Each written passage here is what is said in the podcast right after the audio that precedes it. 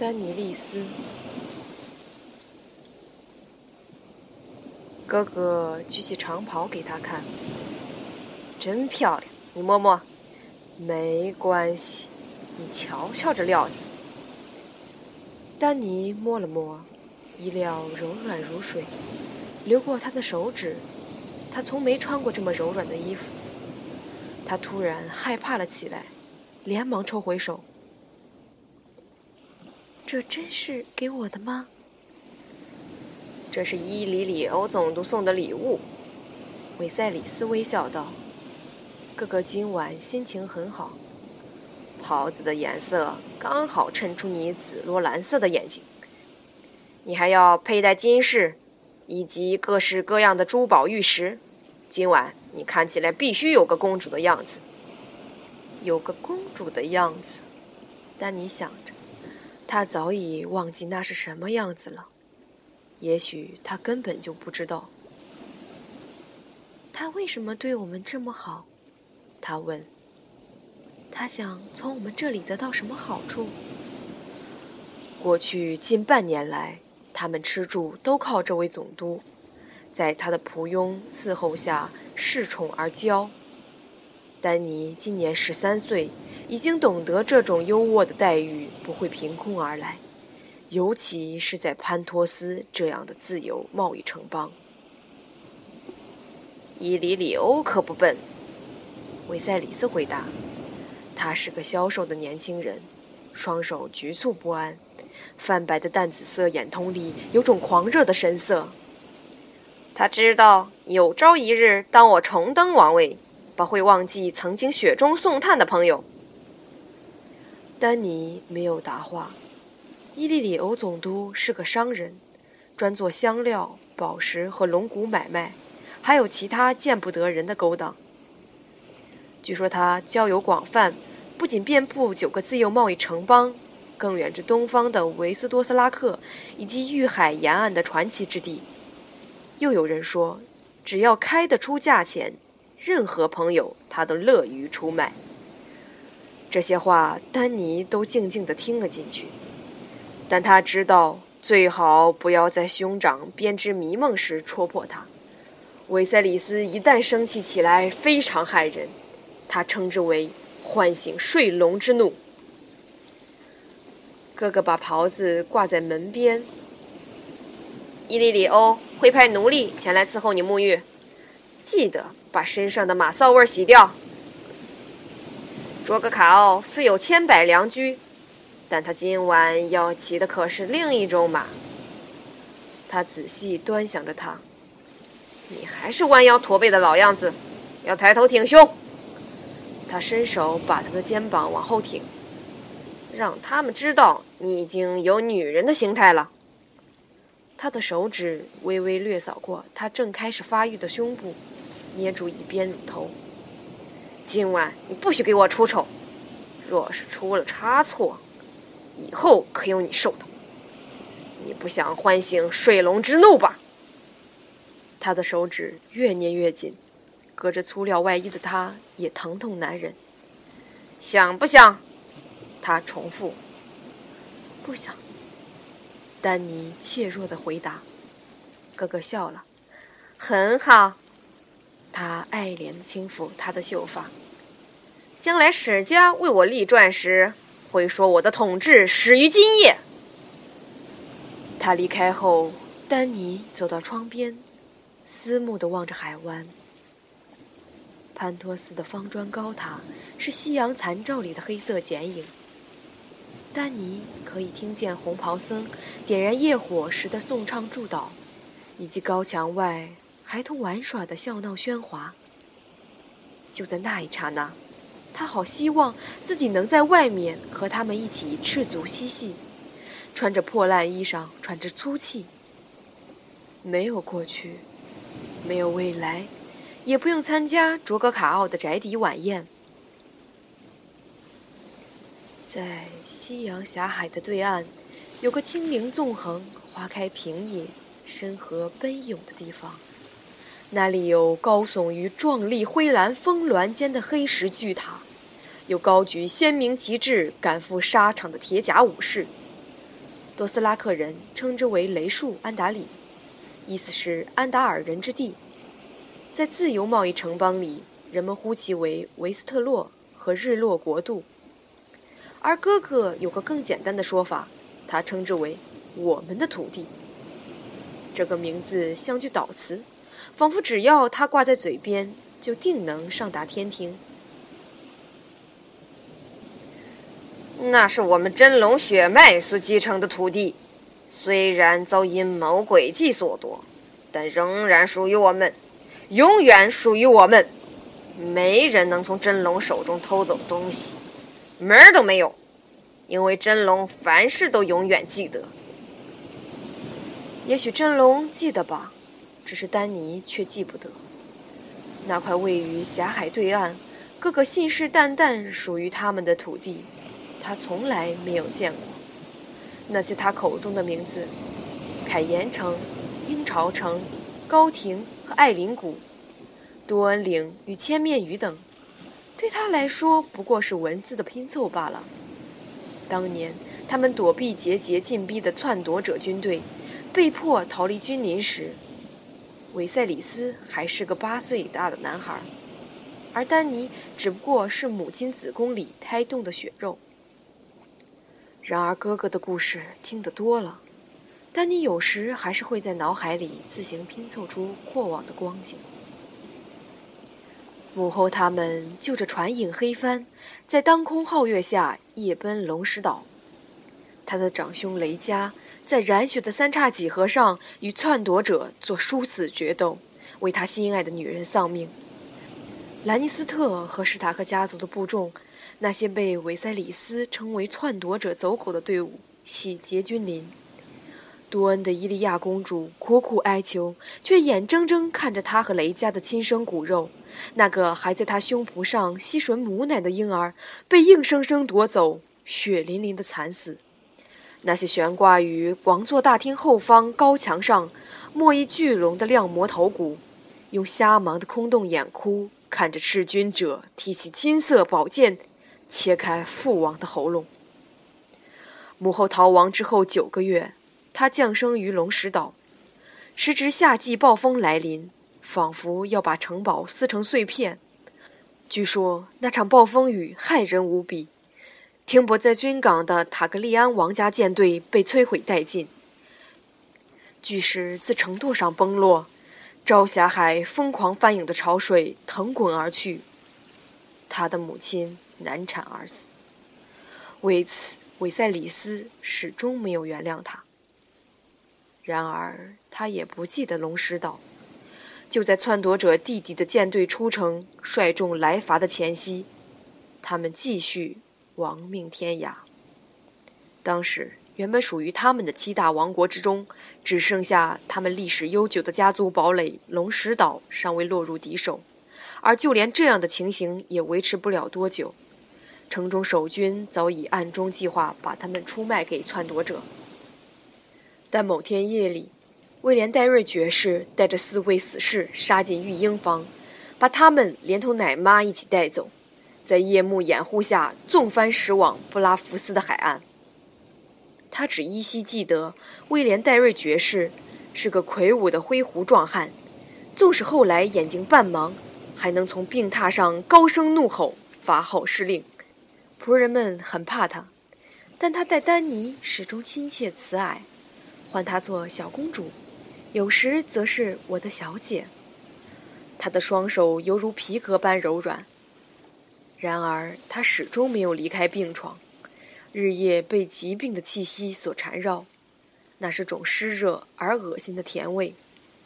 当他们住在布拉福斯一栋有着红漆大门的房子里，丹尼有自己的房间。寝室窗外还有棵柠檬树。威廉爵士死后，仆人们把仅剩的一点钱全部偷走。没过多久，他们被逐出那栋宽敞红屋。当红漆大门为他们永远关闭时，丹尼再也止不住眼泪。从那之后，他们开始了流浪的岁月，从布拉福斯到密尔，从密尔到泰洛西。后来又到过科霍尔、瓦兰提斯和里斯，漂泊无依，未曾在一处落脚扎根。哥哥不肯定居下来，他总说篡夺者派来的杀手紧追在后，然而丹尼却连半个刺客也没见着。起初，统治各自由城邦的总督、大军和商界巨贾很乐于接待塔格利安后裔，但随着日子渐渐过去，篡夺者在铁王座上越坐越稳，原本为他们敞开的门便一扇扇关了起来。他们的日子也日益艰苦。几年来，他们当掉了所有的珠宝，到如今，连贩卖母亲的王冠所得的钱币也全部花光。在潘托斯的酒馆和巷弄里，人们给哥哥取了个外号叫“乞丐王”，但你不敢想象他们怎么称呼他。我的好妹妹，有朝一日，我们定会收复故土。维塞里斯经常这么对他承诺，有时他边说，手还会无法克制的颤抖。想想那些珠宝丝绸、龙石岛和君临、铁王座与七大王国，全都从我们手中抢了过去，而我们，通通会要回来的。维塞里斯之所以活着，就是为了那一天。丹尼却只想重回那栋有红漆大门的宅院，想要他窗外的那株柠檬树，还有他失去的童年。门上响起一阵轻敲。进来。窗边的丹尼回过神，伊利里欧的仆婢们走进屋内，鞠躬行礼，然后动手准备为他沐浴。他们皆为奴隶。是总督熟识的多斯拉克众酋长中某一位赠送的礼物。自由城邦潘托斯名义上没有奴隶制度，即便如此，握有实权的人们却能够逾越体制。那名瘦小而灰白如鼠的老妪总是不发一语，但另外那位年轻女孩正好弥补这个空缺。她是个金发碧眼的十六岁少女。也是伊里欧最宠爱的奴婢，工作时总是喋喋不休。他们在澡盆里放满从厨房提来的热水，撒进香油。女孩用条粗布巾裹住丹尼头发，搀扶他入浴。洗浴水滚烫无比，但丹尼利斯没有吭声。他喜欢这种热，让他有干净的感觉。更何况，哥哥常对他说：“塔格利安家族的人是不怕烫的。”我们是真龙传人，他常说，血液里燃烧着熊熊烈焰。老妇人仔细的为他梳洗，把他银白色的秀发扎成辫子，默默理清纠结起来的发束。女孩则一边为他刷背洗脚，一边告诉他他有多么幸运。听说卓格家财万贯，连他奴隶的项圈都是金子做的。他的卡拉萨有十万名战士，他在维斯多斯拉克城里的宫殿有两百个房间，还有用银子打造的门扉。他说个不停，没完没了。他告诉丹尼，卡奥是多么英俊，多么高大凶猛，在战场上又是如何从不畏惧。说他不仅是有史以来最优秀的骑手，更是如恶魔般的神射手。丹尼里斯从头到尾不发一语，他一直以为自己成年后嫁的人是韦塞里斯。自征服者伊耿娶两位妹妹为妻伊始，数百年来，坦格利安王族成员向来是兄妹通婚，唯有如此，才能确保血脉纯正。这话维塞里斯不知告诉他多少遍了。他们体内流淌的是王族的血液，古瓦雷利亚民族的金色血液，叫真龙的血液。真龙绝不和寻常野兽媾和。坦格利安族人自然更不会将他们的血液和下等人种混杂在一起。然而现在，维塞里斯却打算把它卖给这个异乡的野蛮人。沐浴净身之后，女奴扶她起身，拿毛巾擦干她的躯体。女孩把她的头发梳理得亮如熔银，老妇则为她搽上原产多斯拉克草原的花草香精。两腕、耳后、乳尖、双唇和下体各轻触一抹，接着为她穿上伊利里欧总督送来的内衣，再罩上深紫丝袍。衬出她的紫罗兰色眼瞳。女孩为她套上金边凉鞋，老妪又为她戴上宝冠和镶着紫水晶的金手镯。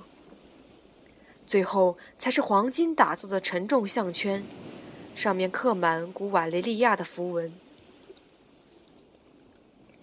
这下你看起来总算有几分公主的模样了。装扮完毕之后，女孩惊叹道。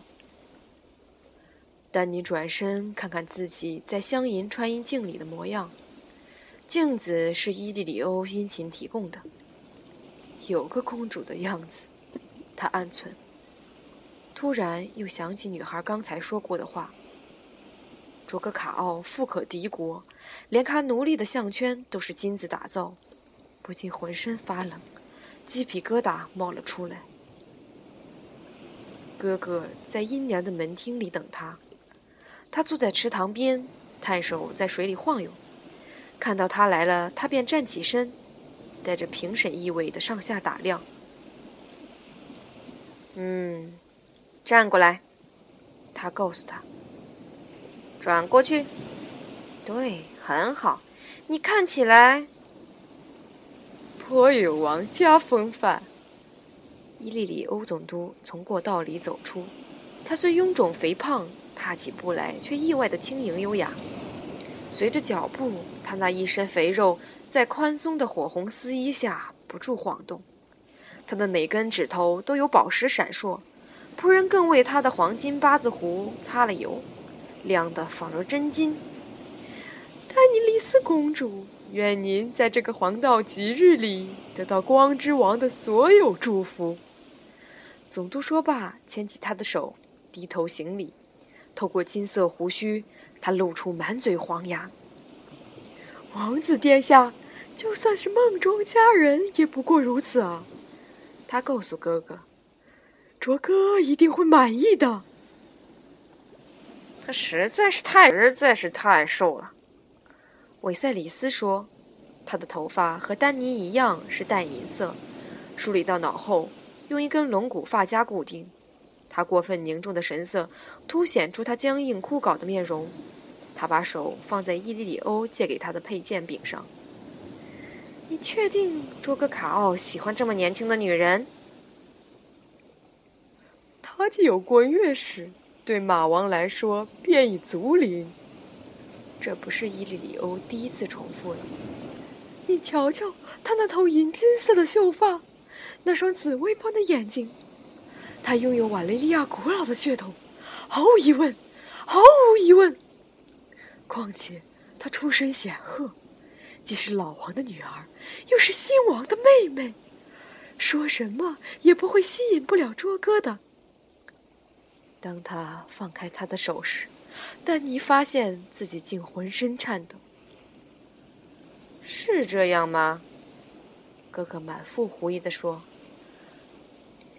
你这些野蛮人口味特别怪，连小男孩马和羊都能搞。最好别在卓格卡面前提起这些。哥哥淡紫色的眼瞳里闪现怒火。你当我是笨蛋？总督微微低头。我我当您是王者，所谓王者无凡虑。倘若我冒犯了您，那么我向您道歉。语毕，他转身击掌，示意轿夫动身，带他们坐上伊利里欧雕琢华丽的轿子。潘托斯的街市已经漆黑一片，两名仆人走在前方照明，手里提着装饰精美、有着淡蓝色玻璃罩子的油灯。另外十来个壮丁则协力扛着轿子。轿子内幕之内封闭而温暖，透过伊利里欧身上那层厚重的香水，丹尼闻得到他苍白皮肤的臭味。斜卧在他身旁枕边的哥哥对此倒是浑然不觉，他的心思早飞到狭海对岸去了。我们用不着他整个卡拉萨。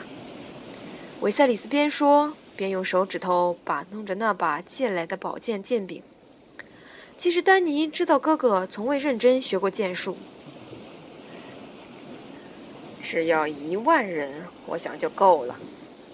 有这一万名多斯拉克孝侯武士，我便可以横扫七国全境。届时，诸侯望族必会纷纷起而效力，追随他们真正的国王提利安、雷德温、戴瑞、格雷乔伊等家族，和我一样痛恨篡夺者。南京多恩岭的人早就满腔怒火。要为伊利亚公主和她的孩子们复仇，更别提平民百姓了。他们会发出正义的怒吼，为他们的国王而战。他有点紧张地看着伊利里欧。他们一直都这么想，对吧？他们是您的子民，对您爱戴有加。伊利里欧总督和颜悦色的回答。全国上下的农庄村舍里，男人偷偷举杯向您致敬，女人则暗中缝制真龙旗帜，等待您率军渡海之日。他耸耸宽阔的肩膀，我手下都这么说。丹尼没有手下，也无从得知狭海对岸的人们究竟在想些什么，做些什么。但他不相信伊利里欧这个人，也不相信他的甜言蜜语。哥哥却很热切地颔首同意。我要亲自手刃篡夺者。他立下宏愿，也没想想自己从没杀过人，就像当年杀我哥哥一样，我也饶不了那个兰尼斯特家的弑君者。我要为父王报仇。这是再恰当不过的了。伊里里欧总督道。丹尼瞥见他嘴际扬起细微的笑意，但哥哥却没注意，只是满意的点点头，然后掀开帘幕，望向无边黑夜。丹尼知道，他脑海里又在演练当年三河血战的场景了。卓格卡奥的寝宫坐落在海湾边，拔起九座高塔，高耸砖墙上爬满苍白的常春藤。伊利里欧告诉他们。这座宫殿是潘托斯的总督们联合致赠卡奥的礼物。自由贸易城邦向来对这些游牧族长礼敬有加。其实我们也不是真怕这些野蛮人，他笑吟吟地给他们解释。红袍僧们保证，有光之神庇佑，纵是百万多斯拉克人来袭，我们也无需惧怕。他们的友谊既然如此廉价，又何乐而不为呢？轿子在门口停下来，一名守卫粗鲁地掀开帘幕。他有多斯拉克人典型的古铜色皮肤和黑色杏眼，脸上却没有胡须。他戴着无垢者的青铜盔，上面有根刺。他冷冷扫视轿内乘客。伊利里欧总督用刺耳的多斯拉克语朝他吼了几句。对方也用相同的声调回应，然后便挥挥手示意他们进去。丹尼注意到哥哥的手紧紧握住那把借来的佩剑剑柄，看起来仿佛和他一样害怕。不知好歹的臭太监，维赛里斯喃喃道。轿子颠簸着被抬进宅院。伊利里欧总督的话语甜如蜜糖。许多达官显赫都会出席今晚的盛宴，这些人平日里树敌甚多。做东的卡奥自然要保护客人，尤其是陛下您，不难想见。篡夺者可是会出高价悬赏您的项上人头啊！可不是嘛？维赛里斯阴沉地说：“伊利里欧，他可是试了又试。”这点我可以向你保证，他雇来的刺客紧盯我们不放。我是最后的真龙传人，只要我活着，他自然寝食难安。轿子速度渐缓，终于停了下来。帘幕再度掀开，一名奴隶伸手搀扶丹尼利斯出轿。此时，他注意到他的项圈不过是青铜打造罢了。他的兄长亦步亦趋地跟上，一只手仍旧紧握着剑柄不放。伊利里欧则靠着两名壮丁的帮忙，好不容易才下了轿子。庭院之内，空气中弥漫着火焦、肉桂和甜檬等香料的馨香之气。他们被护送进会客厅，彩色镶嵌玻璃描绘出瓦雷利亚的陨落场景。四面墙壁上，黑色灯笼里的灯油燃烧不绝，刻绘着两片石叶在拱廊下。一名太监正高声宣告他们的到访。卡格利安家族的韦斯里斯三世。他用高亢甜腻的声音喊道：“安达尔人，洛伊拿人及先民的国王，七国统治者及全境守护者。他的妹妹石龙岛公主，风暴降生丹尼利斯。他的赞助人潘多斯自由贸易城邦总督伊利利欧魔法迪斯。他们越过太监，走进石柱林立。苍白常春藤四处攀漫的庭院，夜影被月光染成白骨般的银色。庭院里宾客往来穿梭，其中不少是多斯拉克卡奥，他们个个身躯高大，肤色红褐，低垂长鬓用金属银圈环环相扣，黑色长发乌黑油亮，绑成无数发辫，银铃悬系其间。然而，人群中同样也有来自潘托斯、米尔和泰洛西的杀手和佣兵，有个比伊利里奥更胖的红袍僧，还有来自伊班港浑身是毛的怪人，以及几位皮肤黑如暗潭的盛夏群岛领主。丹尼利斯满怀惊奇地看着这些人，突然惊觉自己是在场唯一女性。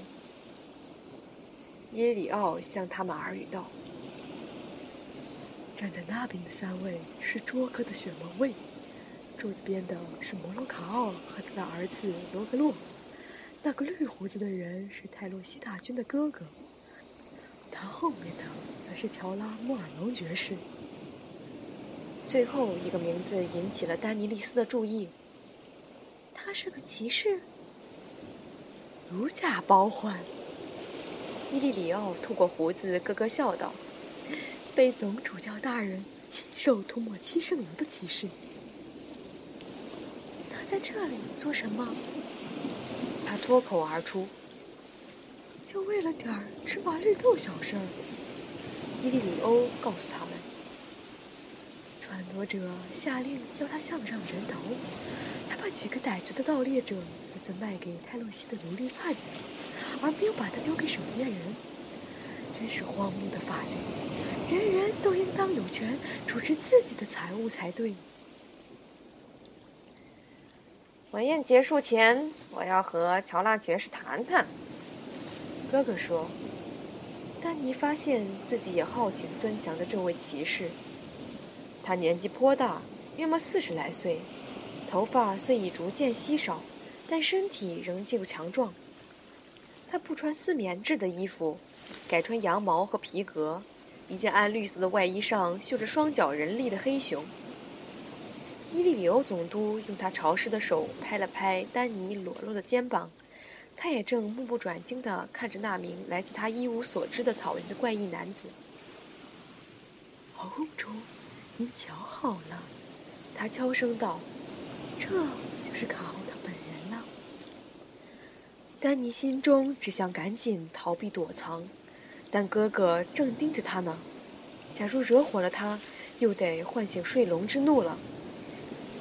于是他紧张地转过头去，怯生生地打量起那个韦塞里斯希望在今晚宴会结束前开口要求娶她为妻的人。先前帮他沐浴的那名女孩所说的和事实倒也相距不大。卓格卡奥比在场最高的人都要高出一头，动作却极为敏捷轻灵，矫健的身形一如伊利里欧百兽园里的猎豹。他远比他想象中来的年轻，应该不超过三十岁。他的皮肤乃是亮铜色，厚重的胡须上系着黄金和青铜的铃铛。我得过去表明来意。伊利里欧总督说：“在这儿等着，我会带他过来。”当伊利里欧摇摇摆摆地走向卡奥时，哥哥紧紧抓住他的手。攥得他只想喊痛。好妹妹，你看到他的辫子了没？卓哥的发辫黑亮宛如午夜长空，涂抹了香油，看起来沉甸甸的。上面系有许多金属小铃铛，随着他行动而叮当作响。他的长发过腰，超过臀部，尾端轻抚着大腿。看到他的头发有多长了没？维塞里斯问。每当多斯拉克人在战斗中落败，他们便割去辫子以示不育，如此全世界都会知道他们的耻辱。卓格卡奥一辈子都没吃过败仗，他称得上是龙王一梗在世，而你将会是他的王后。丹尼看着卓格卡奥，他的容貌刚毅冷峻，眼瞳黑亮冰如玛瑙。当他不小心唤醒睡龙之怒的时候，哥哥会欺负他，但他不像眼前这个男人这样能把他吓得六神无主。我不想当他的王后。他听见自己用细小的声音说：“维塞利斯，求求你，求求你，我不要。”我真的好想回家。回家。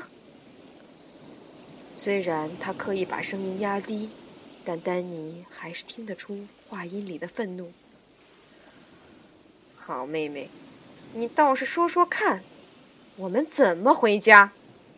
我们的家早给人夺走了。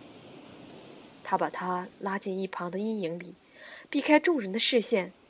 指甲用力抠进他的皮肤。我们怎么回家？他重复着问。言下之意，家即是指君临、龙石岛和那整个失去的国度。可丹尼所指的根本就不是这些。他要的只是他们在伊利里欧宅邸里的居所。那儿虽然算不上真正的归宿。但毕竟是眼下他们所拥有的一切。可哥哥不愿听这些话，那里不是他的家，就连红旗门院也不是。他的指甲越掐越紧，似乎在逼问答案。最终，他终于哑着嗓子，噙着泪水，低语道：“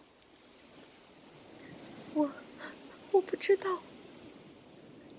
我却是知道的。”哥哥尖刻地说：“我们会带着一支军队回家。好妹妹，我们会带着卓哥的千军万马杀回去。假如你必须嫁给他，跟他上床才能换来这些，你就给我乖乖去做。”他朝他浅笑：“只要我能得到那支军队，就算得让他卡拉萨里的四万人通通把你操上一遍。”我也会同意，必要的话，连他们的马一起上也行。现在你只给卓哥一个人干，已经该偷笑了，还不快把眼泪擦干？伊里欧就要带他过来，我可不想让他看见你哭哭啼啼的样子。丹尼转过头去，果然总督脸上堆满笑容，正一边打工作揖，一边陪送卓格卡奥朝他们这边走来。他赶紧用手背抹去还未掉下的泪滴。快对他笑！维塞里斯的手又落到佩剑的剑柄上，紧张地说：“抬头挺胸，让他看看你那点胸部。诸神在上，你已经够平了。”于是丹尼利斯露出微笑，挺起胸膛。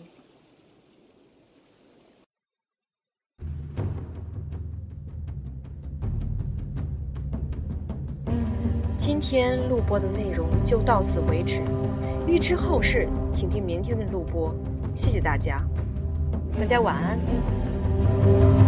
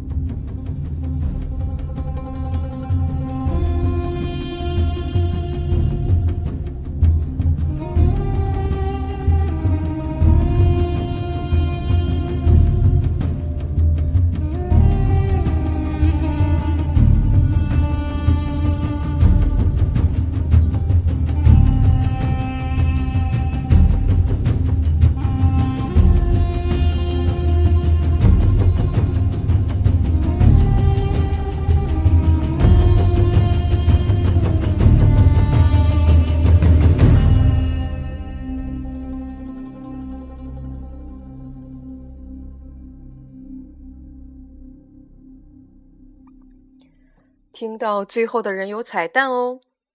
哎呀，我了个天呐！录了这么多天，我的嗓子都已经破了，破了，真的是录破了。然后整个嗓子现在都隐隐作痛。为什么粉丝还没有涨上去呢？为什么？为什么？我好哀怨呐！大家听到我来自远方的呼唤了吗？听到了吗？到了吗？了吗？吗？好了吧，明天还要录。哎，为了我朋友送我的书，值不值啊？啊啊啊！好想去试，就这样吧。